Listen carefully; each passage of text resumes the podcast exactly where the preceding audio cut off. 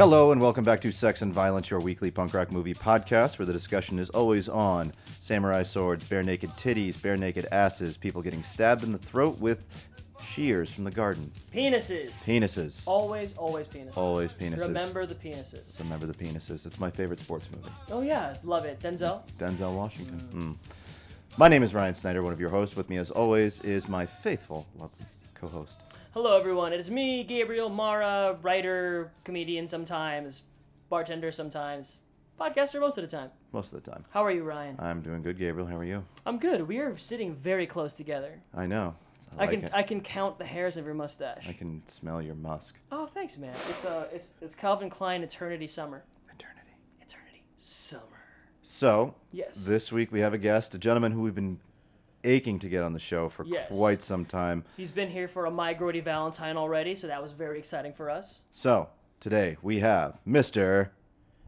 Jason Overdorf. Hi, Jay. Hello. How, yeah, yeah, that was a hell of an intro, guys. Thank you. I gotta say, yeah, a- 60 and um, we got it. uh, uh, just to you know uh, clarify for the listeners, um, the reason why you were sitting closer together is because I mean, We're you know, very close. yeah, well, it is a love seat. Oh. Yeah. Oh. I feel like you there was a giant like penis doll on Yeah. the, right here with us. Oh yeah, that's um, that's Madison's. That's my uh, my housemates. Excellent. fantastic. Yeah, there's Yeah. a stuffed penis on the couch. The new the new lady that rents my basement from me uh, brought a uh, giant stuffed penis, uh, which uh, sits happily in the middle of my couch. We should all have one. It's just important. Yeah, That's true. I- It, it- smells weird. no hairs, though. Yeah. I, I cuddled with it the one night and I, I thought it smelled weird. It smells used. I'm, I'm, I'm like tempted when someone says this smells weird. I'm like, I want to smell it now. yeah, it's the Prove smell it. test. It's a smell test. Well, yeah, did you ever see that that bit about uh, I, I forget what comic did it? He uh Foxworthy. he was it with the whole roll like the if you somebody gets something smelly on their finger, like if they accidentally get like dog shit on Yeah. their hand, they're Ew, always like, smell this. "Oh my god, I think this is shit. Smell this." And like, you, you you know that you don't want to, but like they It's, stick their uh, fingers out and they, Courtesy sniff. yeah, and then they. they got you gotta just, you know, you gotta give it a little whiff, even though you know that you're not gonna be happy with it. It's just part of being human, guys. I think, Not, that's, not I, the I think that's more of a dude thing. I don't. Actually, probably, yeah. Yeah. Makes sense. Jay, as our returning, well, guest for the first time on the regular show, second time on the podcast in general, introduce yourself to anyone who might not know you. Uh, I am a independent filmmaker, uh, director, uh, screenwriter, and producer for Maximum Overdorf Films. You can check out some of my uh, short films, which I am, you know, call my student films on uh, uh, YouTube. Uh, the channel is called Maximum Overdorf Films. Uh, formerly of Jay and Brian's Excellent Video Store. Uh, I'm working on something. I have uh, plenty of product for the masses, so I'll uh, I'll get something cooking again. And uh, former shock host for Colt Saturday uh, horror screenings at the Steel Stacks. And now just some dude who likes horror movies. You know, It's a hell of a That's- resume. Yeah. That's all we ask for. you know that's who I used to be. It's who I always will be. Mm-hmm. Makes sense. It all adds up. Now, your, your home is a glorious museum of all sorts of It- wonderful artifacts. Um, I saw it Gives last me time. such an erection. Uh, Ryan is the one who I was like, oh shit, Ryan's gonna love everything here. I think everything's pretty neat. Ryan's the one who's gonna have walk in of a big erection. Yeah, I, I love like your home is what I want my home to get to eventually. Uh, but unfortunately, my uh, my wife is like, no, we need to have welcoming things like flowers and pretty things in the house, and then I'm relegated to. Uh, my joke is that I'm uh, I'm like the husband in Juno, where all my shit is in one room, my guitars and comics and movies. All your Sonic Youth T-shirts. yeah, That that happened to my um, uh, former video store business partner Brian, uh, uh, and actually, what led to him being a contributing half of the store was he he's ran comic book shops for 20, 20 something years, so he's accumulated some some shit some all the good stuff. and uh, I remember the first, like, I worked on a film with him, and the first time I went to his house after a shoot, um, I walk in and I'm like, "Hey, you almost, you almost have as much stuff as I do. yeah, that's that's cool.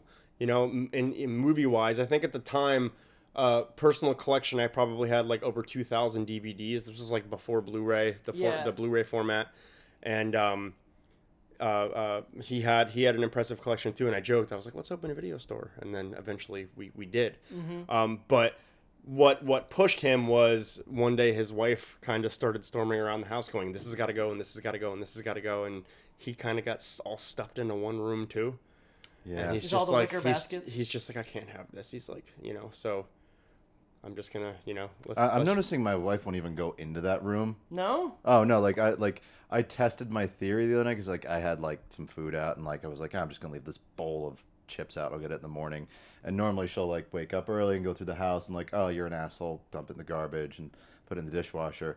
It sat there for like two days and I was like yeah she never comes in here. I was like ah oh well. Yeah, I had um I think I feel like it was my grandma. I was uh showing her pictures of the work that I've done on the house. And uh she's like, "Well, it looks great, but like what are you to do with all that stuff when you get married?" And I'm like, "What do you mean?" And she goes, "Well, you know, your you know, your wife blah blah blah." But I said, "Nah." I said, "Well, I said, why would I want to marry somebody that doesn't want my stuff hanging on the walls?" She better have a collection to rival mine, Grandma. Yeah, yeah, she better have her own shit. She better walk in, see my stuff, and drop trow. She better have her own shit and be like, you know, oh that uh that Nightbreed poster is cool, but like this like original photograph of like a cannibal chewing somebody's face off would look way better there and I'd be like this is why we're getting married. yeah. You no, man, know. there's, there's like a lot of stuff. I have mixed company come over, so it's just like, uh, yeah, sure. I guess we'll put a coffee table and a, a book about letters from Iwo Jima. See, like I I read. I like uh I, I guess I I I feng shui my place ironically because I have all of this uh horrific and sexy artwork and shit No, it's, everywhere. It's all, it's all tastefully done though. Like the, the rooms that you have that you've shown You us know, are like very like well decorated, It's, it's crafted. It's So- not just like like buckets of shit everywhere. and it's So- not like an Fye poster. all the posters are been s- framed. It's all You're an adult. It's cool. Like I've never seen that Kill Bill poster you have.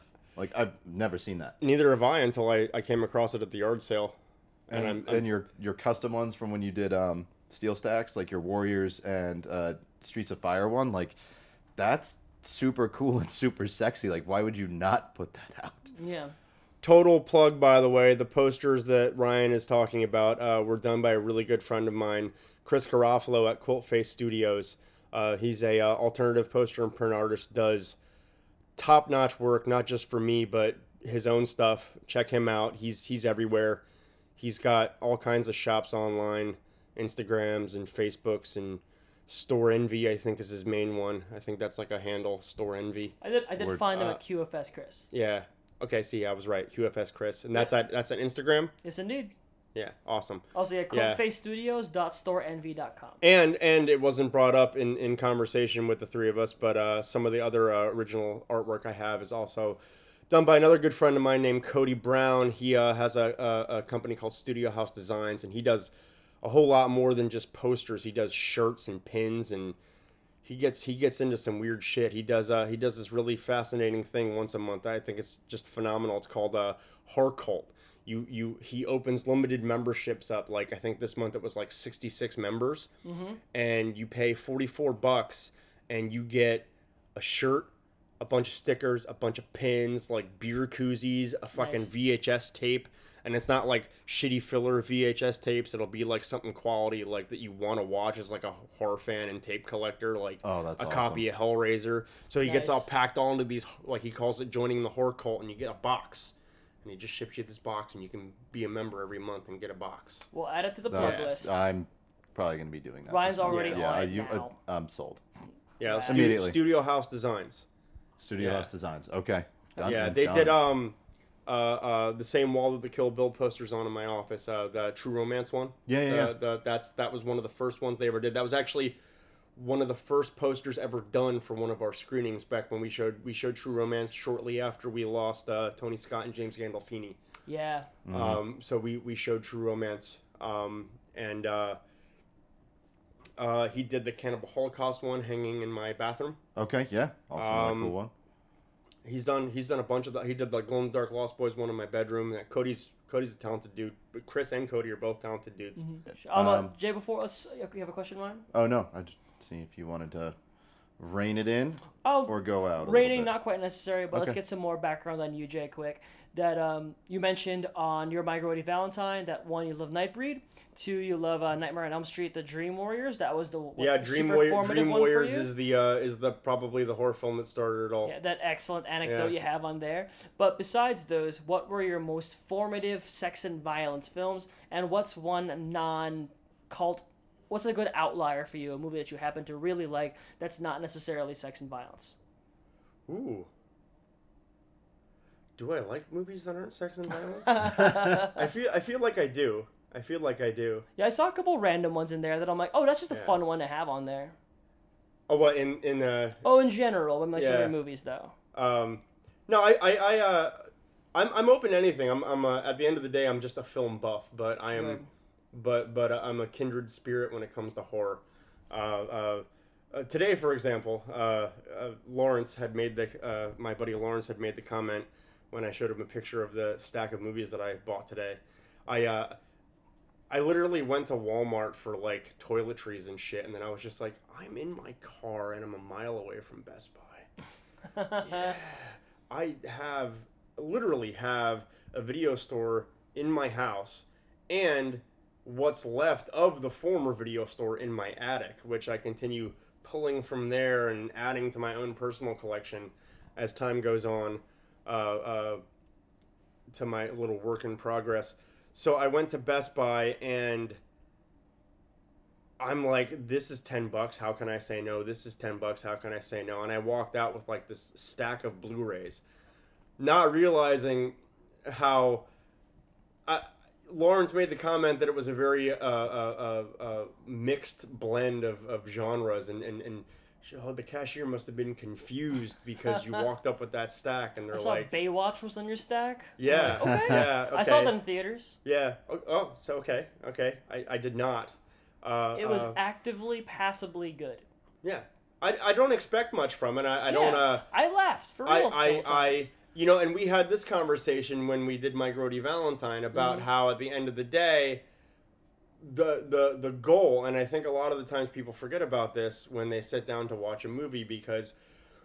Especially with social media, we've all become fucking film critics Mhm. and we literally like I, I swear i see people use words that they probably don't even know the definition of they're like oh that was abhorrent Yeah. do you even know what it- that means uh, uh, and they just, i swear they just want to hear the sound of their own voice or like Everyone wants to be a critic. yeah yeah. uh, uh, but at the end of the day they're probably sitting there like going like i really love this movie oh my god it was so Mhm. good No, I, when I Watch first it saw you, again. you saw we were talking about Solo when I saw you, and I finally caught it. Fucking loved it. I Did you loved see it? I did. I loved it. was it not fun I thought it was great. Yeah, Like, actively see, really But good. see here, the the what, what I was getting at is is that at the end of the day, film was created to entertain you. Yes.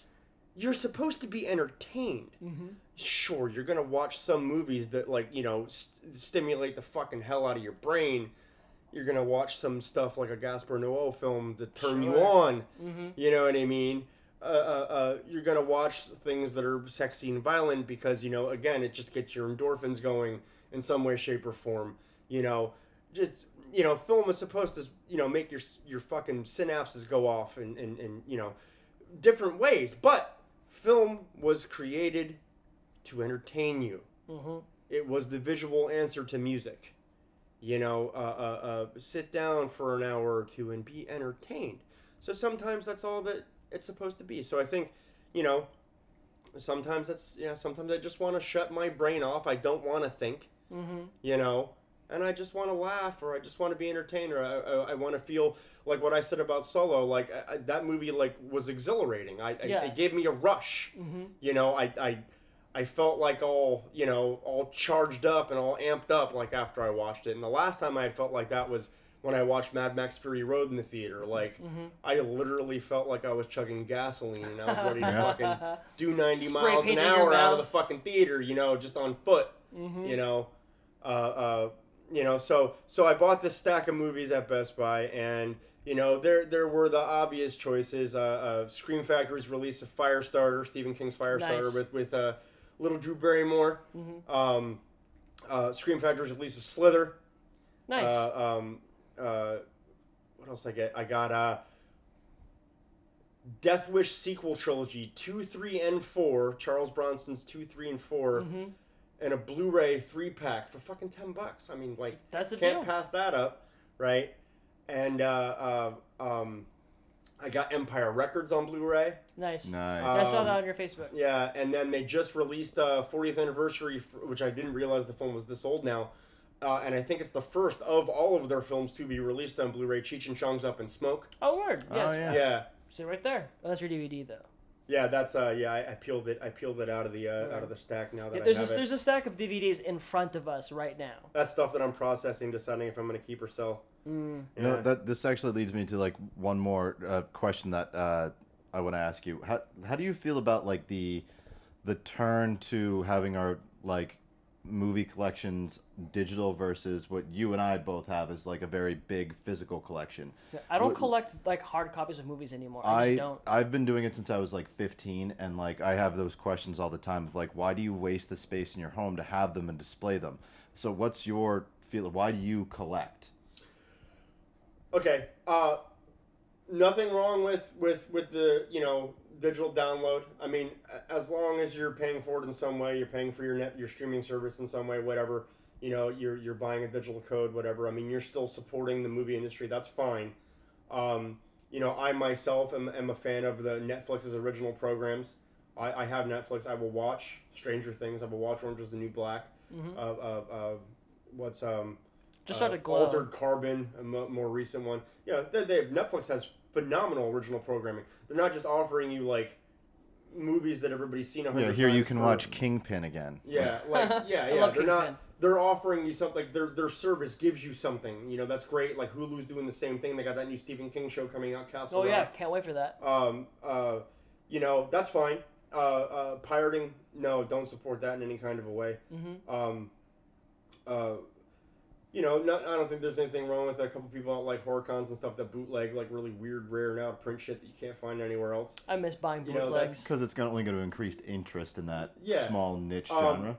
But I as far as owning collecting is concerned, uh, it's not. I, I actually saw this fucking thing on social media once where like, uh, uh, somebody was giving dating advice and saying you should ditch a guy that has DVDs in his house or like CDs in his car because Rude. they're a dinosaur and can't let go of the past. Blah blah blah blah blah blah blah. No, it has nothing to do with that. It has nothing to do with being a creature of habit. It has nothing to do with all the money that I put into it so far. There's something I, I can't and I can't do it. Uh, uh, uh, uh, you know, for people who are just listening, I always draw this picture, right? So like I say, the re- this is the reason why I collect, and this is the reason why I still buy physical physical copies of shit. So what I'll do is I'll draw I'll draw like a little blueprint of like a living room, right? You know, and I'll be like, okay, so this rectangle's the couch, and this this little smaller rectangle's the coffee table, and then this square is the TV, and then this little itty, itty bitty itty bitty square uh, uh, next to the TV is like your Fire Stick or your your your fucking uh, Your uh, hard drive. your hard drive, whatever. And I'm like, so look at this picture, right? And then I draw the same picture, except the little itty bitty thing next to the TV is missing, and all of these other squares represent artwork, and this circle represents a statue, and and and then this new square and all these lines in it represent a collection. And I'm like. So this is the one on the left. This is your contemporary movie watcher's living room, and then this is the one on the right. Me, Ryan. Which one looks more exciting? You know, which one's more fun to look at? Mhm. Yeah, You know what I mean? Like which which one has personality? that's a good You point. know, that's the personality of You it. walk into the first the first blueprint that I drew. You walk into that person's living room. You're like, yeah, so, so we're gonna watch a movie. That's cool. You walk into the other person's the the other blueprint, the other person's living room, my living room, Ryan's living room, and you're like, fuck yeah, I'm gonna watch a movie. Like, yeah, You can almost Yeah, it's a- judge someone's personality based Yeah. on like what's on Mhm. Display. it's it's it's boring. You know, I, I just it's dull. I don't. Yeah, I wanna I wanna go to your house and I want you to show me your shit. yeah, You know, that's the point. You Mhm. know, like come look at my shit. yeah. You know, like we're kids, we have a toy chest, and we're like, look at my toy, look at my toy. Now we're adults, and you'd be like, look at all my shit. Yeah, look at what You I know got. what I mean? Look at my limited edition poster. You're like, God damn it, I Yeah. wish I was there. Look, it glows in the dark. Yeah, and that's exactly what we're doing. Like, yo, guys, check this out. This one glows in the dark. So you know, essentially, we're still kids. We're just taller. Yeah, that's a I, good point. I feel like this needs to be a podcast of just you two, just called "Come Look at My Shit," and it's Yeah. just I found this thing. Yeah. Come look at my shit. Well, we gotta start doing that live, though, like video. We yeah, gotta do do a video YouTube, of that. Yeah, just like Yeah. come Back look at my forth. shit. I like I'll produce that shit. It's All done. We're, Great. We got another We're show. Oh yeah. So let's move on to the meat of the matter. We did a movie, We did do a movie. and it was your choice, Jay. So, uh, what was it? Then we'll pause for trailer, like we always do. It was The Burning. Yeah, a film from 1980. I think it was 81. Eighty-one. It was a year after the original Friday the 13th, right? It was Friday the 13th, 1980. Yes. Yeah, yeah, The Burning. Uh, it was. Um, don't judge me, listeners. Uh, it was uh, one of the first films ever produced by the Weinstein brothers, uh, written by Bob Weinstein. and Peter uh, Lawrence, apparently. Yeah, and, and, and we're not gonna we're not gonna mention the other one's name. We're not going to dwell on that at all. You know, yeah. Um, I uh, uh, just for clarity's sake, the, the the credited director is who? Tony Maylam. Okay, yeah. So Tony Maylam is the credited director, but drop some uh, obscure knowledge on you folks. Uh, uh, uh, just like the mentioned Friday, the original Friday the Thirteenth from 1980. Uh, the person who did the special effects in The Burning was none other than special effects guru Tom Savini. Legend. Yeah, AKA legend. Sex Machine. Yeah, Sex, machine. Uh, uh, I actually uh, was considering um, introducing myself when you said, you know, what do you do? I was going to, f- to finish it with Sex You, Machine. sh- you but- should have. Yeah, Dude, and, if you you, know, own, if you I was those feeling it pants, out, I you would like be not yeah. surprised. Like you must own those pants. Also, trailer. This summer, if you're planning to go camping, don't. If you're looking forward to midnight swims,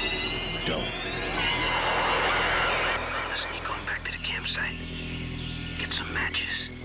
Build us a hot fire. Don't be long. And if you're thinking about being with someone where no one can see you, don't. Because this summer, a legend of terror isn't just a campfire story anymore. They say he smashed his way through the bunk room door, just a mass of flames. Burned alive, cried out, I will return! I will have my revenge! He on whatever he can catch. Right now, he's out there, watching, waiting. Who's there?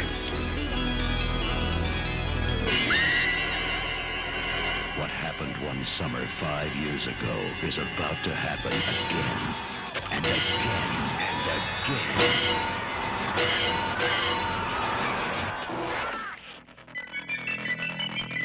The Burning.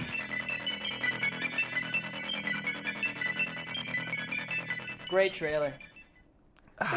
Good trailer. Great, great trailer. Good beer. Sorry, continue your thought. Oh no, I was gonna say, uh, uh, more more importantly, Tom Savini um, uh, ended up directing the film, even though he's not credited. Oh, really? Yeah. Oh. Um, so uh, about two thirds of the film was in the can, and uh, the director just kind of like lost his love for it, from what I understand, Mhm. or or had some sort of disagreement with people where he was fired, and Tom Savini actually finished the film. That's amazing. Wow. Okay. So And just in- uncredited on it. Yeah, so in a way, it actually was Tom Savini's directorial debut. He just never never credited for it. That guy's the man. Love that dude. Yeah. And uh, uh, the uh, feature film uh, debut of uh, Jason Alexander. Yeah, and he's great in it. Yeah. This Uh, Dave. the one and only time anybody will probably see him on screen with hair. Yeah, that's what threw Yeah. me off. He has like, he has "Hmm, hair and wait." Dunston Yeah. checks in, and, And he- Pretty Woman. And he literally is still George Costanza. Like Yeah. he he's still him. He's still his sense of humor, his delivery. I would love to see that that whole thing retcon. Yeah. So he's actually But- these are his but- teenage years. but you know, and and I, I can't say that I've I've seen uh, uh, uh, Jason Alexander's entire works, but you know, from from what I recall, the one and only time where he kind of plays an everyman, like he Yeah, he's a plays- lovable like like comic relief yet yeah, everyman. Like yeah, like like he's not the dork. He's not the black sheep of the of like the cast. Mm-hmm. You know, he's he's a cool guy. Yeah, he's standing You know? up for Arthur. Yeah, He's standing up to the tough guy too. To too. Glazer, yeah. Fucking Glazer. yeah. Ho- uh, Holly Hunter's feature film debut. Yep. Even you, though you if freeze blink- frame right on her blink, face. she will she will miss her. Mhm. Uh, you will miss her if you blink. I love Holly Um, Hunter and so uh, and Fisher Stevens, who who I think uh, is an underrated name in the in the world of film and TV. Uh, for those of you who don't know uh, Fisher Stevens by name, he was the villain in Hackers.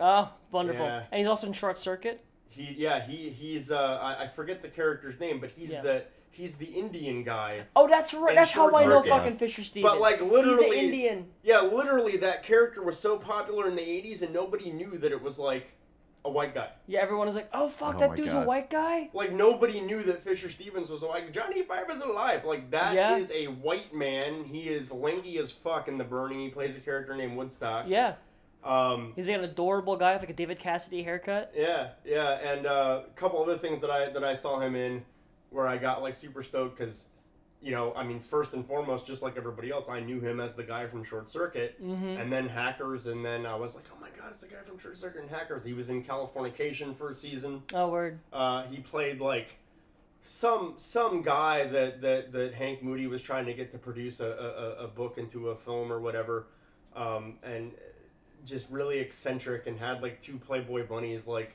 living with him. That he- Naturally, you know, it was Californication yeah, after all. it.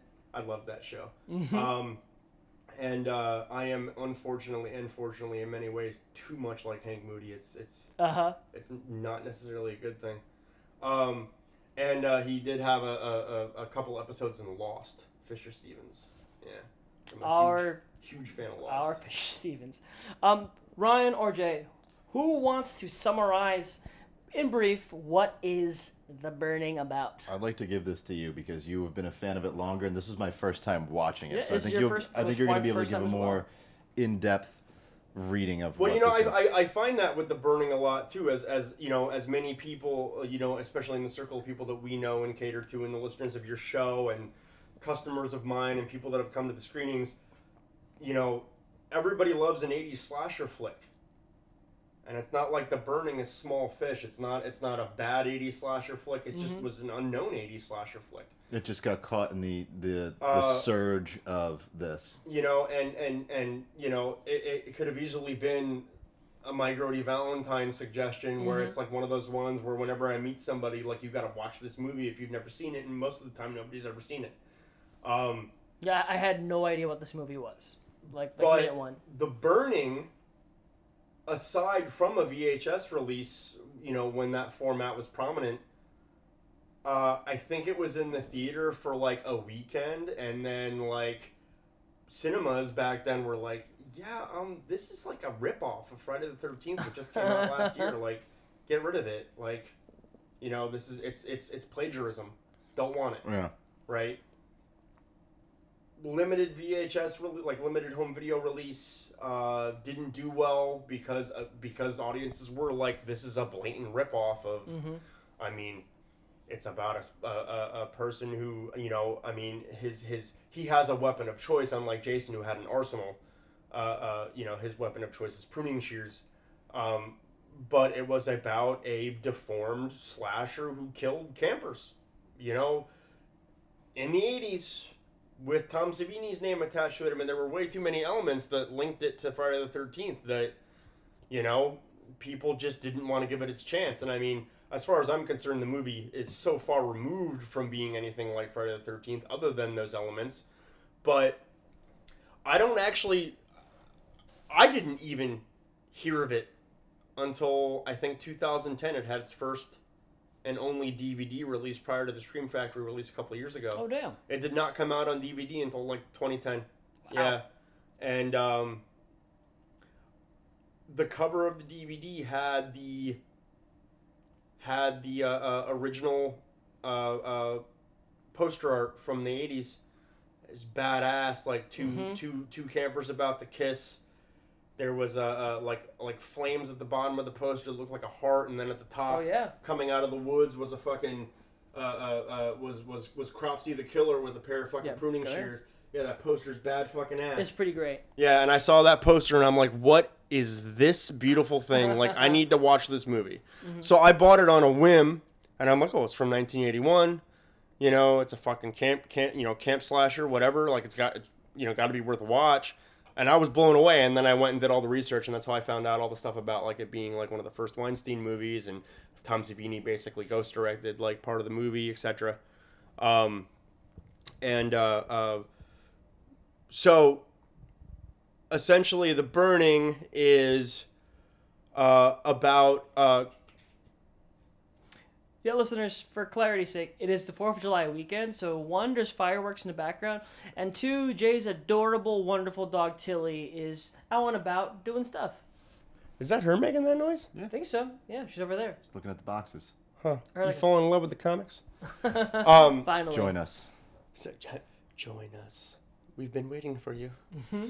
Um, so Cropsy is uh, a groundskeeper at this camp, and uh, uh, you know he's he could have very easily been recast in a remake of The Burning Today by like Clint Howard. Like Yeah, I thought it was Clint Howard. yeah, yeah, like like that's like that just to give you guys a picture of this person. So, you know, the the the young boys at the camp, you know, they they pick on him, and uh, they play a prank on him. And um, although I will say this, uh, uh, this this was this very much had a Friday the Thirteenth feel. The prank is they sneak into his little shed that he sleeps in, and they set a decomposing skull or head with candles in its eyes down next to him and then like tap on the window until he wakes up, sees it, and screams. The head looks remarkably like Jason's mom's head. Yeah, it looks like Oh. Pamela Voorhees. Like, Yeah. it really does. yeah, like and, and I, I kind of part forgot about that until yeah, I kind of forgot about that until I watched it. Now then again, I do believe that this hit production before Friday the Thirteenth Part from Two my re- did. my readings, it did. Yeah. Yeah, so just sheer coincidence on that one. Uh, so anyway, Cropsy wakes up, sees the uh, the flaming head, knocks it over, lights his shed on fire, lights him on fire. Um, the campers run, uh, uh, leaving him to, to burn alive. Um, he survives. Cut to five years later. Uh, uh, uh, he gets released from the burn unit after five years of extensive therapy that did not take, like the skin grafts did not take. He is now a horribly deformed man. Uh, and they do this fantastic POV effect where they actually, I, I, I found out how they did the effects. Like so, like you see from the slasher POV, from Cropsy's POV, and like the edges are kind of vignette, like they're they're blurred, Mm-hmm. like you're looking out of the eyes of somebody whose like eyelids have been fused together. Uh huh. They actually rub Vaseline on the outside of the Oh, lens, word. That's awesome. Okay. so it creates this fucking unique Murky kind of thing. unique Yeah. vignette look. Yeah. Um, so, so uh, uh, naturally, and I say naturally as if it actually has something to do with the story in any kind of a way. The first thing Cropsy does when he gets out of the hospital is kill a hooker Yeah. It was the 80s. because why not? You know. Um, uh, and it like there's like this elusive thing to his weapon of choice. I mean, being as it is, he's a groundkeeper. He would probably, you know, did have a pair of pruning shears laying around, hedge hedge trimmers, whatever. Uh, but with the hooker, the first thing that he kills with is a pair of scissors. It's kind of like a smaller version of that. Yeah. You know, neat, neat little elusive thing. Uh, so we so now we go to camp, and you know, uh, uh, I've spent way too much time just talking about the intro of the movie, but the rest of it becomes pretty brass tacks as far as a slasher film is concerned. You know, now now Cropsy goes to camp and starts killing campers. I mean, Yeah. you know, Horny teens. uh, yeah. Todd, the main guy. um, Arthur, no- the last boy. you know, and I mean, you would never read this in a plot synopsis for it, but one of the reasons why I like The Burning uh, uh, more than most of your, you know, 80s going to camp slasher movies uh, is the same reason, and I think I brought this up when we were doing my Grody Valentine. Uh, the, is the same reason why I like Friday the 13th Part 4 out of the franchise Yeah, we don't talk about more this. than anything is because the burning isn't just your there's a deformed or mass slasher at a camp killing campers movie like th- those have a formula you can't really fuck those up but like at the end of the day it's still a movie about campers it's like meatballs with Mhm. with jason Voorhees That's exactly why I love Sleepaway Camp I more was than about, every I was about other to slasher say film. I, I found more like connective tissue between this and Sleepaway Camp than I did between this and Friday the Thirteenth. Sure. Yeah. And that's why Friday the 13th 4 for me stands out because every character, and just like every character for, in Friday the 13th Part 4 and every character in The Burning, uh, and every character in Sleepaway Camp, they have a story arc. Yeah. Hmm? It's not they're not just expendable characters. Like yeah, most of their story arcs end with them getting you know getting the bad end of a, a of a fucking you know gardening tool or something. I'm actually sorry when someone dies in this movie. Like even Yeah. even even creepy like not even that creepy guy. The guy who was like, "Come on, we're gonna have oh Eddie is it? We're gonna have sex." Then he's really upset that he doesn't have sex, and then you know he, he's he's still a real person. It still really works out. Well, and that and that's just it. Like every character in this, like you you you were attached. You feel you were attached to them. Mm-hmm. You you believe them. They're they're you know a better part of the movie is just them and their their their camping antics. Mm-hmm. You know. There's like we walked in when we, we we're we're recording in your place obviously. We walk in and it's in the middle of like like banjo boogie of them just canoeing.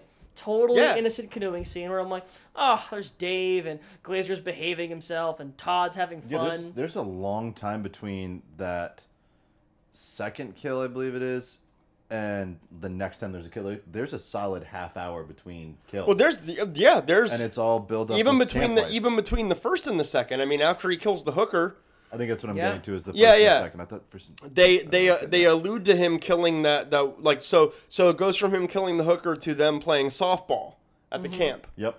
right? And uh like you're, you're getting the ball you're getting the ball game for like a little while and then the ball gets knocked into the woods and Flat they send the girl butts. Tiger yes. they send the girl Tiger to get it who looks like um uh uh Jennifer Grey. She does kind of look like Jennifer Grey. I, that's not where my brain went, so this is Uh-huh. this is gonna blow your mind. Um, I, I, I always thought she kind of looked like uh, Fred Savage's brother on The Wonder Years. it's Yeah. both. yeah, like she kind of looks like a little bit of Jennifer Grey and a little bit of Fred Savage's brother on The Wonder Years. Like, Mm-hmm. I've never the- wanted to have sex with him, but I mean, Yeah. maybe now. Yeah. uh, completely and totally off topic. Did you ever see the the unreleased Tales from the Crypt movie called Ritual? No. Oh yeah, I know about that. yeah. Uh, uh, Jennifer Grey's in it Awesome. Love and her. is Post nose job. post nose job, Ooh. no bra, I love Just Jennifer Grey so much. absolute. She perfect. Yeah, we're, we're we're unabashed Dirty Dancing lovers here, so we just Yeah. she's Yeah. so great. I uh, that's funny. I actually have a VHS tape of um, uh, uh, uh, learning to dance dirty with Patrick Swayze. Oh my fucking yeah, god! yeah. I own it on tape. And, that is the uh, most exciting thing you've told I, me. I also have a trade paperback book of the same subject matter that I found for a dollar at a at a yard sale and was Awesome. like, why wouldn't I buy this No, book that's for a dollar? treasure. course. That's Yeah. awesome. Um, and uh, uh, oh, so so uh, yeah, before HBO lost the rights to uh, Tales from the Crypt, and they did uh, Demon Knight and Bordello Blood. They had filmed the third movie, and then the show ended, and then they lost the rights, and they couldn't release it as an HBO Tales from the Crypt film, so it like got shelved for a while. And then over time, they got through some red tape, and like were able to release it as HBO presents Tales from the Crypt: The Ritual, and um, for a while it, it was like airing places but without the crypt keeper intro and then they redid it with the crypt keeper intro Cool. And uh, uh, What was like it's that not guy? bad it's like it's like a, a, a, a voodoo film Mhm. um, and uh, J- uh, J- it's jennifer grey craig sheffer who plays boone in a nightbreed Yeah, yeah, I love that guy. uh, tim curry oh, love that Nice. guy. yeah like like He's the only Satan for me. yeah uh, uh, the only satan yeah the dark lord Yeah, love that guy. yeah the dark lord innocence Yeah. Oh, he just like what is reveling. light without dark Brian, have you seen Legend yet? God, I have not. Oh my is- is- God. is so much. Too good. ridley scott No, I, I, Alright. I- in a world where there was no fucking CGI and you watch this movie and you're like, how the fuck did they make this with practical effects? It's fucking No, beautiful. all the uh, like yeah, it's just Tim Curry as Satan. A- A, lot of eighty. It was two years after. Or is it Blade Runner. 87? 84? I would, No. Two years after No, Blade it was Runner it was been, like it, 83? it inspired Zelda. Like literally, Legend of Zelda is lightly based off of Legend.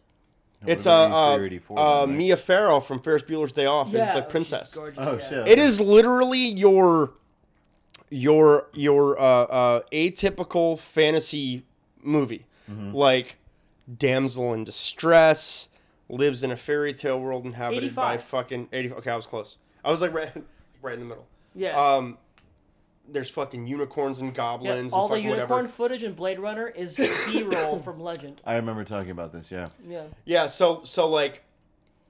This princess doesn't really want to be a princess. She likes hanging out in the woods with all the creatures and Tom Cruise. friends. who basically pa plays like a fucking sprite. He's Link. Yeah, yeah, he's basically Link, and and and I'm talking like Tom Cruise is so young, he has a fucking unibrow He's and like elfin and adorable. like That's one awesome. giant front tooth. yeah, Yeah, and he does like cutie fucking double front flips when he jumps out of the woods and shit. yeah.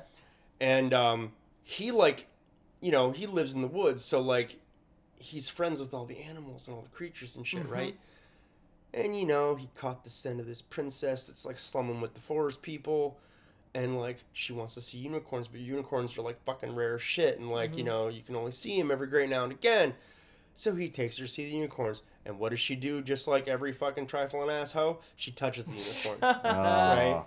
And when she touches the unicorn, shit starts going fucking wrong. Tim Curry shows up and he's fucking basically the best incarnation of Satan on screen ever. He's amazing. Really? No, he's Yeah, full, That's, he's a- full- like- a fucking Right. Nine he's- feet tall, cloven hooved, and I think they said his horn span was like a legit seven foot. Like. Oh, that's awesome. full And- prosthetics. He just talks like like he, I I don't even know. Like, He's super theatrical, but he's like, super lush and he talks That like yeah, it's me, Tim Curry. yeah. Imagine Say, Frank-N-Furter. Blix, are you not the most lonesome of my goblins? Yeah. Beautiful. yeah, he's, he's Frank-N-Furter if he's like underneath a mountain of prosthetics and just kind of like really like talking of like big erectioned like deliberation. All right. But yeah, so so Tim Curry's Dark Lord, and I think that's what they actually refer to him as in the film as Dark Lord. Yeah. uh, he wants to steal a unicorn's horn because to possess a unicorn's horn is like literally the utmost power in this fairy tale universe. Sure. And with the unicorn's horn, he can cast the world into darkness. And Mia All right. Farrow gets super gothy. It's really awesome. Oh, it's so That's- hot when that's- she's dancing with her that's own the selling- shadow. Yeah. yeah. This whole thing is a selling. So I used to. You'll love this since you've seen Legend. I used to own. My my my mom. Uh, uh, I guess it's like pre-pirating days. So Mm-hmm. like this is how you would do it. You would rent a movie from a place, and then you'd have another VCR, and you'd Yeah, fucking like rip over a it. copy of it, right? So back to back on one VHS tape, I had Labyrinth and Legend, and Oh, I used that to just. perfect I- double. I used to just fucking do the double back, you know, all the time. Just Legend, Labyrinth, so Legend, Labyrinth. Legend. I think that says it all. yeah. It. Um. All right. So that's enough about Legend for now. Um. Let's go into this, Ryan. Your first time seeing it. This is more your wheelhouse than mine. What were your feelings regarding the burning? I liked it. It's been a long time since I've been able to like dive back into like a uh, an 80s slasher flick that is like new to me. Uh, so it was I liked it a lot. I really did. This is something I want to revisit again um, because I watched it this morning, and I, this is one of those movies I kind of want to watch on like a dark, rainy day, and I think we'll have like that much better atmospheric effect. Uh, like I I'll totally join you on that. like I said, I think it does share more like DNA wise with Sleepaway Camp, I think- I think- with like, building yeah, up characters you give a shit yeah. about. I think Sleepaway Camp and this both feature good character writing, and that's all I ever need. I would do a double any feature with those two. Yeah. Like if I was gonna write over a That'd be VHS tape, I would do those two together. That'd be a fucking awesome screening Yeah, to host be a somewhere. good Yeah. Day to have. Yeah, I I, I think it, it doesn't. How do I say this? Because it was in production before Friday the Thirteenth, it doesn't suffer from the like people might have been calling it out for being a ripoff or a copy, but it doesn't feel like that to me, like at all. It's just a really well made slasher flick It feels like a coincidence. it's it's has all the makings of a cult film, but it just I I don't know why it struggled to find an audience. It's really cool. Yeah, it's it's well written. Yeah. You know, it's not and, and and like you like you were saying like what like what some of those other other slasher films from the 80s have suffered from they you know, it's funny that they call The Burning plagiaristic because it is it has a good script.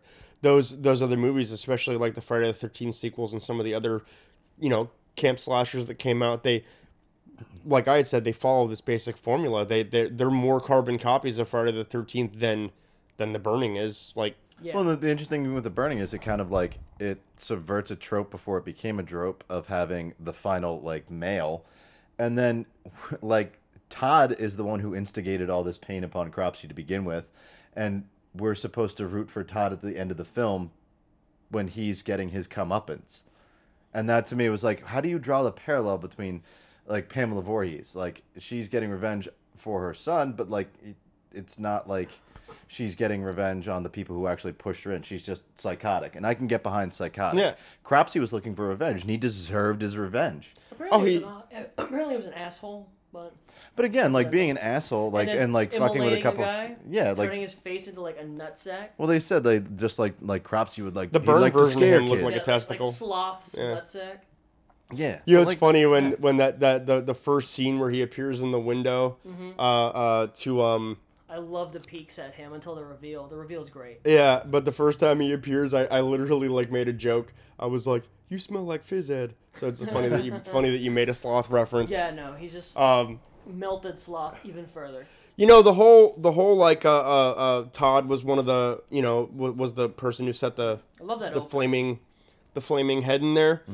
Um, and again, good writing. You know, uh, uh, just the right amount of foreshadowing. You know, for you to be able to, you know, kind of figure it out yourself. Like just enough information for you to figure it out yourself. He even says the Glazer, which we gotta we gotta make that a whole topic of We gotta- conversation. gotta the character Glazer. named Glazer, but anyway, uh, Glazer Glazer is like your your your bully character out of like you know your your campers. He's Mm-hmm. Yeah. he's the big kid.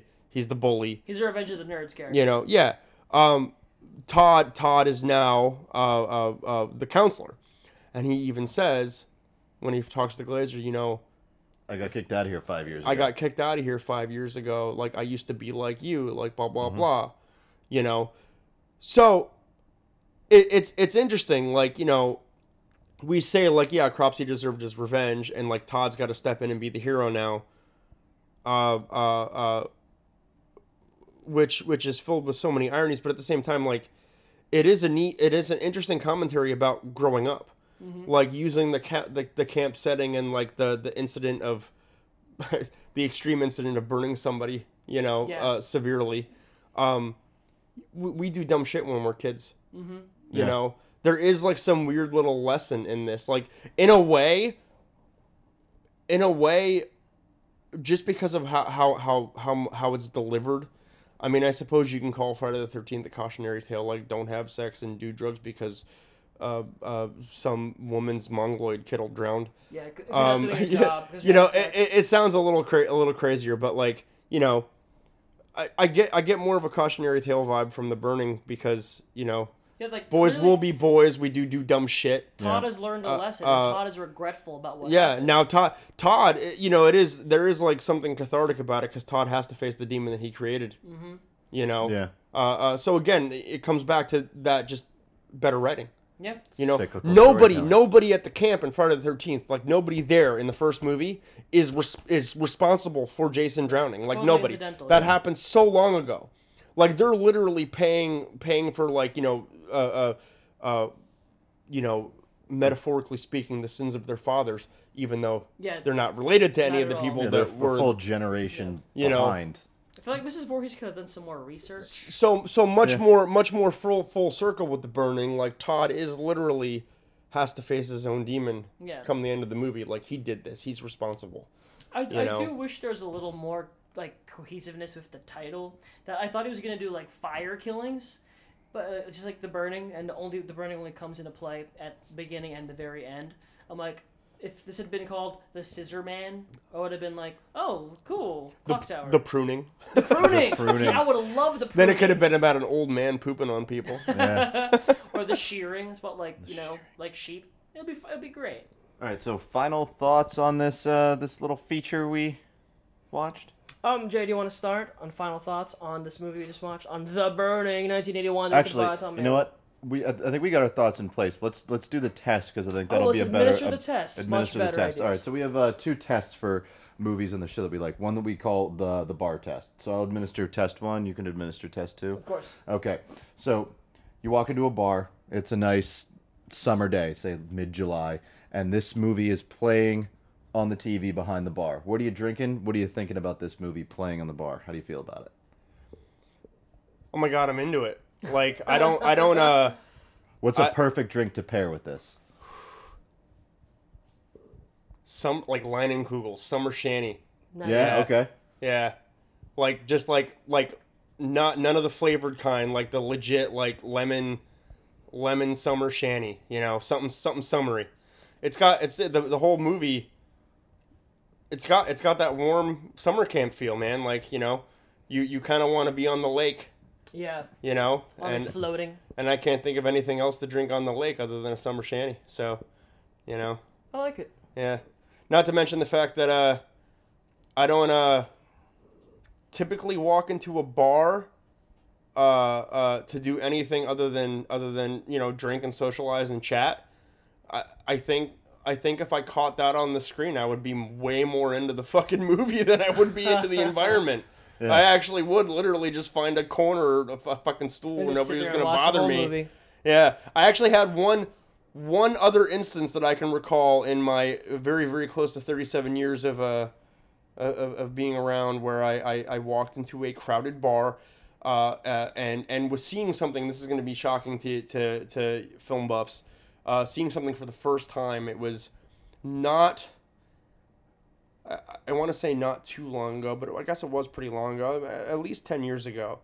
But given given my uh, uh, uh, surrounding and background with film, it's it's it's shocking that this is the first time I'm seeing this, especially since it's kind of got like a sort of local flavor, I guess.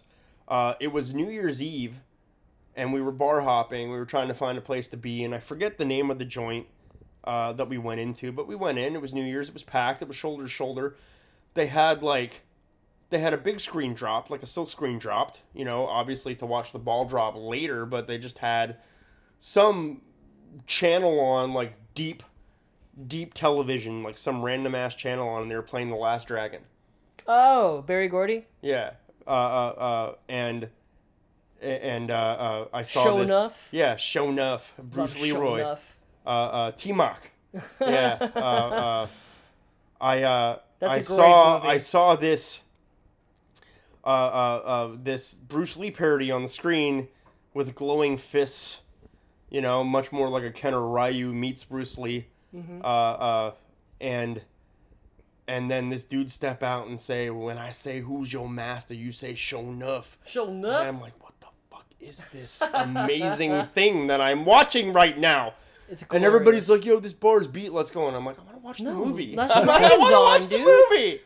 You know, it was fucking New Year's Eve, and I was ready to sit down in the bar and watch Last Dragon. I feel like if I never saw The Burning, and I walk in and it was playing, I, I kind of feel like I, I, I'd end up in the same situation. You know? Mhm. Yeah. All right, Ryan, for you, you walk into that bar. It's a beautiful day. Your wife's like, "Do whatever you want." What are you drinking? What are you saying to the bartender? And how you feeling? See, it, it, if I'm gonna go for the same month that we're doing this, like I'm, I'm walking to that bar, I'm ordering my like icy cold Corona, little lime pop in, we do that little thumb thing, flip it over. I look at the bar, see that this is playing on the TV, and I'm gonna shake the bartender's hand, and I want to see what his collection is that he has behind that bar, Ooh, I and like we're it. gonna have a deep conversation about taste in 80s horror films. So I'm staying at this bar for the entirety of this movie. Uh, for me, I'm just gonna go in there. I'm gonna sit down. I'm gonna order the cheapest can of beer they have. I, I feel like a movie like this, like you need to drink like a teenager. You're drinking like a natty ice, like a can. Okay. and it's fine. And I would want to start like a long dialogue with the bartender, like, "So, are you like an '80s slasher guy? Like, tell me everything, because I want to hear about it. It's not my genre. It's never been my genre, but then I've always had a fascination with it, especially if you can articulately defend it, like you can, Jay. I I, I only ever want to hear it. And test number two, it is titled the Katie Tests after friend of the show, Katie Kometz. Katie is 20 years old. She is a student at Villanova, and she wants to be a filmmaker and is watching movies. So the test is: Would you recommend this movie to a young, burgeoning filmmaker slash cinephile? And what would be your next um, next suggestion after this one? Jay, go. Ooh. I wasn't ready for this. This is this is interesting. Coming at you. Uh, yes, I would. I would recommend this movie to, to Katie from Villanova. Um, Hi, Katie. Katie. I uh, I don't know. I think I think, you know, not not necessarily. Uh, uh, uh, you know, th- this is this is something more. Uh, uh, for for the genre fans and for for the the, the cult movieist, um, but I think as a filmmaker, I think you you should just open your fucking horizons up, period, and should you know see as much of it as you are able to. You know what I mean? Um, uh, from a writing standpoint, uh, as far as breaking the genre is concerned. This has been mentioned several times tonight. I think from a screenwriting standpoint, like there's definitely something to be taken away from the burning. Um, uh, practical effects, you know, not not enough of that today. Uh, uh, as we talked about how you know you get you get like the the the really unique uh, vignette uh, POV effect with the Vaseline on the lens, and you know, there's definitely something to be taken away as far as dog drinking water. uh, there's definitely something to be taken away uh, from practical effects and writing, and uh, um, you know, uh, uh, not not a. You know, it's not a it's not a cinematic movie. It's it's you know, very much a, a a product of the '80s. So it's not you know, but yeah, watch it, watch it, watch everything, watch all the fucking movies. You know, every every damn one of them. Um, watch so watch out. So let's just say, all right. So this whole you know what what should Katie watch next, right? You know, uh, I, I think I would have to have a conversation with Katie and be like, you know, so so Katie, I think you should watch this movie because you know it stands out as far as the slasher subgenre is concerned. Uh, you know, depending on what kind of film Katie wants to make, you know, but let's just say Katie's interested in the burning. You know, maybe she wants to, you know, watch something else like it. You know, um, uh, uh, so you know, rather than suggest to her the the the basic slashers, you know, I might go tell her to watch some giallo. You know, go oh, nice. go watch some some old Argento Mhm. slashers. You know, something. Uh, How'd you feel about the Suspiria trailer? I think fucking Suspiria looks amazing. I'm real, dude. I like. I really, really liked "Call Me by Your Name" as a visual film. I on on the whole, I thought it was pretty great, but I don't. I, I wasn't in love with it. But that dude, if all of his attention to lighting, atmosphere, if there was one random director who could like follow up on Argento's like care and attention to Well, lighting and colors, it's that that was dude. just looks it. Like like everything hinged on the trailer, fucking taking me back in time and making me feel like I'm watching a trailer for an actual '70s giallo film. Mhm. And I got that from the trailer. Like I was giddy after I watched it. I Yeah. was like, "This is great! I'm- i want to go back and watch the whole Argento catalog." yeah. Like this got me hyped. Like all the synth and shit. Like Mhm. you know, I just want to bust out some fucking LPs and fucking listen to a bunch of old fucking you know uh, uh, Italian horror movie scores and shit like that. Those but uh, lights are and- beautiful. and as far as as far as like you know uh, uh, off off recording here, we were talking about how you know back in the uh, seventies and eighties, it wasn't about it wasn't selling a movie with face, it was selling a movie with product. You know, you you went and watched a horror movie just because you wanted to see people get cut up and you wanted to see tits. Uh, Uh-huh. uh, and I still want to see. I always do. Yeah, I'm sure all of us do. Uh, uh, but you know, your your your fa- your your face actors, your A-list actors, your your known actors, they, you know, they, they weren't necessarily up to the job. Uh, uh, uh, so they they went to TV, which which wasn't like it was today, and they went to like you know they went to so they pulled from you know the C the C cast of soap operas and shit like that, and lesser known, and they delivered a more raw performance, and it was a little more believable. And now Hollywood or, or studio films they they try to sell horror movies with a face. As far as the Suspiria remake's concerned, I like all the faces that are in it. Yeah, I think Dakota I think Johnson is a great. they're appropriate. And we already know that she's got, you know, enough edge from doing the Fifty Shades movies.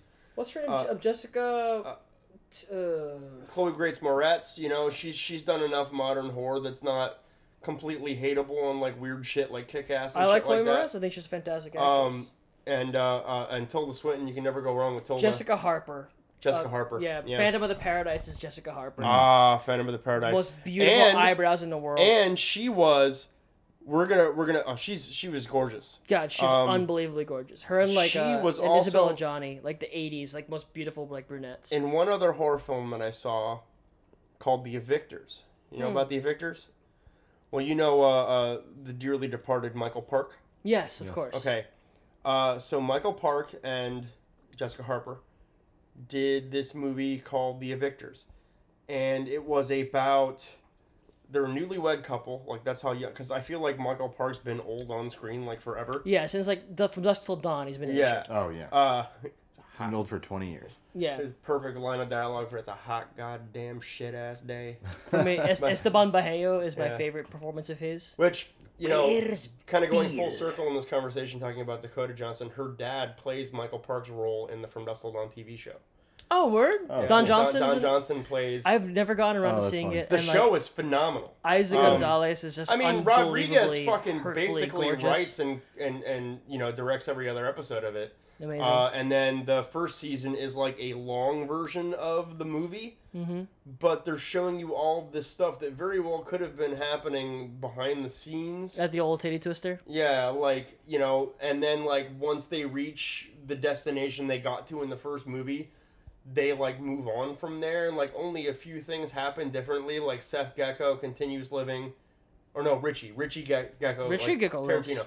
Yeah, Right. Richie Richie Gecko's character continues living um and it, it opens up this whole like new thing and like the the second and third season which are original material from there on out aside Mhm. from the new shit they introduced like it works fucking famously like i i three seasons and it, re- and it reaches a definitive ending and like Nice. at no point Oh, it ended. I didn't realize. yeah, it, it, it has its ending, and it doesn't ever slow down. It's entertaining the whole entire time. It's, it's, uh, uh, it feels like from dusk till dawn. Like it feels, it feels like Quentin Tarantino was there.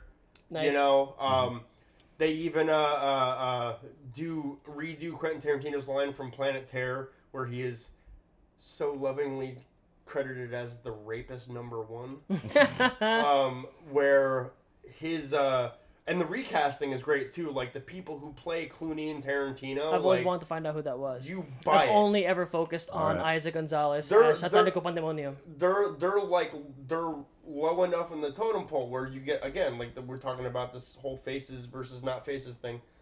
Um, you get the desired effect. Mm-hmm. You know, um, uh, I remember DJ Cotrona plays uh, George Clooney's character. He was from, I think they said he was from the television uh, uh, uh, adaptation of Friday Night Lights. Hmm. And um, the dude who plays Richie had like a very small part in Perks of Being a Wallflower, but Oh. they're phenomenal. And remember how in original From Dusk Till Dawn, uh, Harvey Keitel and Juliette Lewis, and they, there was the little brother who was Asian, Yeah. right? And there's the, the very Quentin Tarantino dialogue where like, uh, uh, well, that's funny. You don't you don't look Chinese, and he's like, neither does he he's Japanese, you know, and he's like, oh, excuse me to fucking hell, right?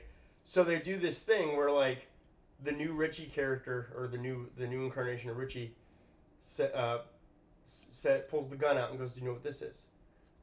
And it's like that scene where he's like, do you know do you know do you know how this works? Pull the trigger and then a bullet comes out here, and hits you right there, you know. So he redoes that scene, but then he adds the dialogue from Planet Terror. He goes, "You know, you look like Bruce Lee." He's like, "Why? Because I'm Asian." He's like, "No, because you look like Bruce Lee." like nothing feels more Tarantino than that kind of dialogue. Word. And uh, and then later he does the gun thing, and he goes, "Do you know what happens if I pull this?" He's like, "Yeah." A bullet comes out, and he goes, "Yeah," and hits you right there, and you don't look like Bruce Lee anymore, That's good. right? But um, I gotta get on it.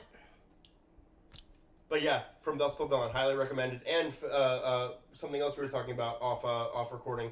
Uh, Fede Alvarez directs a couple episodes of the show, Nice. and uh, Vincenzo Natali, who did Splice Mm, not familiar. and Cube, horror movie called Cube. I know. Of, I know of. Uh, Spa- Spanish horror filmmaker.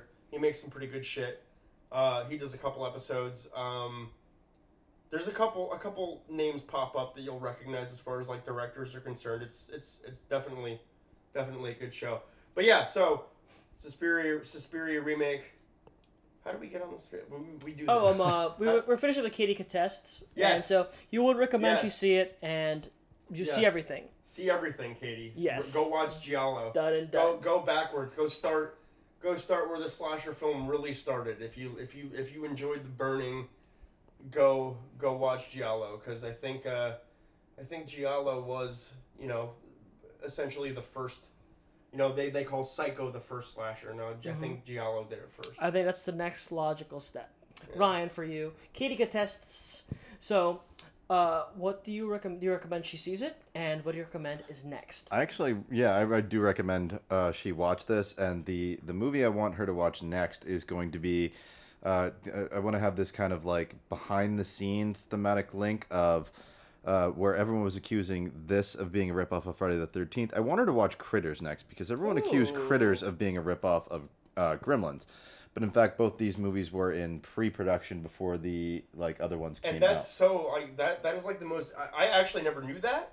The the the people accuse because my brain doesn't go of- there because those movies, aside from having small creatures, Mm-hmm. have no other similarities whatso fucking ever. Yep. The Gremlins are not from space. They're not inherently inherently violent. They're a little, you know, they have Mischievous. a little more fun doing yeah. it. Uh, uh, uh, I mean, what? There's two deaths in Gremlins: the science teacher and uh, Mrs. woman? Deakins. Mrs. Deagle. Deagle, close. Deagle, deagle, deagle, deagle, deagle. so good. uh, so yeah, those are the two I would. I, I definitely recommend you check it out because it is a an excellent representation of the 1980s slasher flick. So check that out. Follow it up with Critters. You won't be disappointed. It's a good double feature. Um, I agree. I would tell her to see this. I think as like as encouraging someone to dig deeper to finding, especially if like your young cinephiles like, well, I don't really like horror films, and I've seen Friday the Thirteenth. I'm like, well, there are excellent ones. This is a good one to just like start building some cred. Just watch this one and follow this up. Like- Like depending on your taste, either go to Sleepaway Camp if you want to see another excellently well written slasher, which happens to be really wonderful character work with that that ending that still haunts me. I knew the ending. People Yeah, make jokes about good. the ending, and the ending still hits me really hard. And especially that guy going like, "Oh my god, how can this be?" Just love it. Or I'd say if they haven't gotten around to it yet, get on Evil Dead. Like like if you want to enjoy what someone can do with horror, like I, I think what I like the most about The Burning is that it's a horror film that's still fun and you enjoy it. It's not sadistic for being sadistic. That you see Savini's joy of a well done skin effect of a mm-hmm. blade entering skin near someone's head and seeing that jet of blood. It's wonderfully well made. Seeing a master Get work his it. craft and work it well. Exactly. Guys, we're You know, running you know the first, the first uh, uh, uh, actual, like on screen, full murder effect we see aside from the scissor in the gut to the hooker, is when Fisher gets his fucking fingers chopped off. I the- love that Yeah. Effect. the It was so shears. good. And I mean, you figure this is a time without CGI, and that that that hand was, and and, and it's only a year after Friday the Thirteenth, but you could already see how much further Savini has come Mm-hmm. as far as like, you know, single single cut, you know, uh, Mm-hmm. uh, effects. Yeah, You just know, I the- love the way the shot lingers on the blood going down the hand too. Yeah. like, that's like really super sexy. Because I'm me sure I'm way. sure you know uh, uh, uh, if you didn't know before, but from watching Crystal Lake Memories, which we, which we were talking about off recording, um, the first Friday the Thirteenth is the first time a beheading ever happened on screen in a single take. Awesome. Oh yeah. When when uh, when Pamela Voorhees gets her head lopped off by the machete, um, uh, most I guess up until that point, most beheadings on screen happened in at least two cuts, where like you know you see the blade come in, maybe maybe make uh, contact, but then you see the head roll just roll on the ground. It, Friday the Thirteenth Part One's the first time in movie history that a beheading happened in one take, And just and it was Glorious times. toothpicks, balsa wood. That's amazing. All right, guys, we're running long, so we're gonna wrap it up. Uh, let's do some plugging really quickly before we head on out. Jay, do some plugging for us. Uh, all right. So, uh, the most recent thing I did as a uh, filmmaker is um, uh, a something called Capture the Foul. Uh, uh, this is what me and my plugging, right? Yeah. Yes. Yeah, okay. Cool. Tell people to find you. Yeah. Okay. So uh, look me up on YouTube, Maximum Overdore Films. Um, you can see uh, all the short films I've done so far. Uh, uh, the most recent one I did was a follow up to a film I did last year. Uh, it's called Capture the Foul. They're now going to be an ongoing short film series. Uh, they're they were originally made as a uh, submission films for a friend of mine who is a social engineer and competes in DEF CON. Uh, so we came up with uh, we made him like the central character of his own uh, James Bond style adventures where like his special set skill set involves social engineering. So you know he's uh, th- that which is social engineering for the layman is uh, basically the fancy word for hacker. Um, and uh, it follows the exploits of him and a rubber chicken named Sven. I'm not going to give you any more information. I'm going to let your imagination run wild. But there's uh, two currently in the film series, Capture the Foul. I just uh, uh, put the most recent one up. Uh, it's uh, called Capture the Foul. What happens? What happened in Vegas? Nice. Uh, uh, the we didn't know we were doing an ongoing series, so I posted the first episode as a pilot. So you know you might want to watch that one before you watch this one. Uh, but uh, they were a lot of fun to do for you know the the simple thing that they were for. We kind of probably went a little overboard for them, but that's what we do. We have fun doing it. All the better. Nobody ever said we were good at it, but you know we enjoy it. You know, so maybe you'll enjoy it too. That's you know all all anybody can ask. Be entertained. It's a famous topic of conversation. Just be entertained.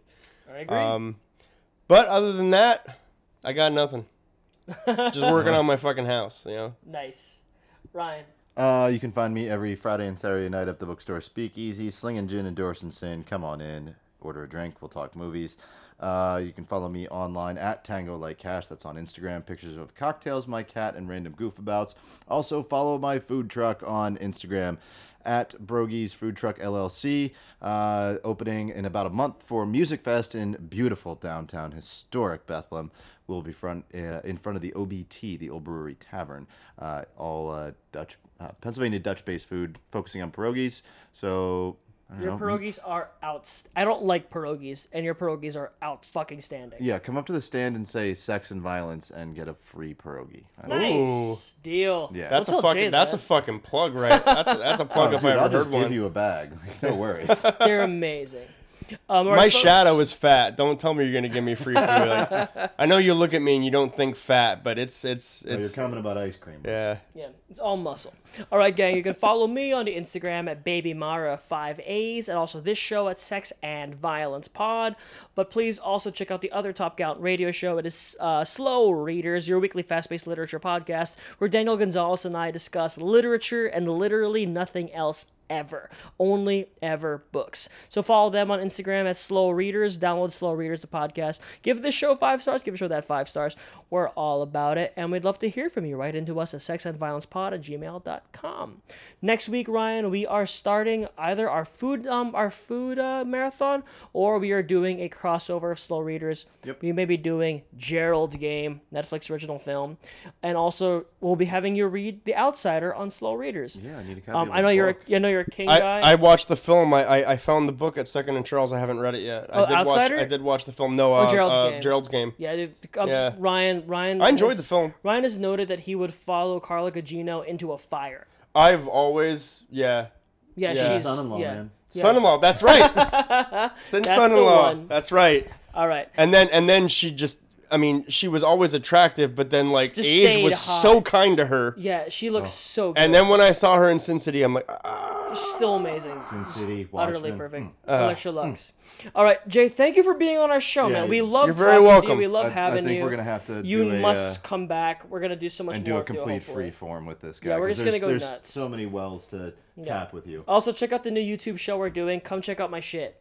Yes. What was it called? check out my shit. Yeah, check out my shit. We're, Check uh, out my shit. Yeah, that's got to be the that's got to where be the Jay and new I show. off our collectibles Yeah. to each I other. think I, I, that would be really easy to do too. Um, My dog is currently digging a hole in the couch. Your dog's awesome. Yeah. Way to end. Ryan and I have a movie to catch. We will see you guys next week. Fairly well. See ya.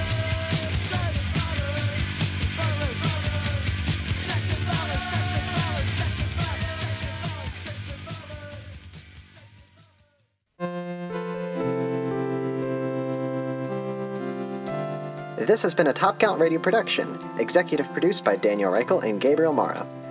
For more podcasting content, go to topcountradio.com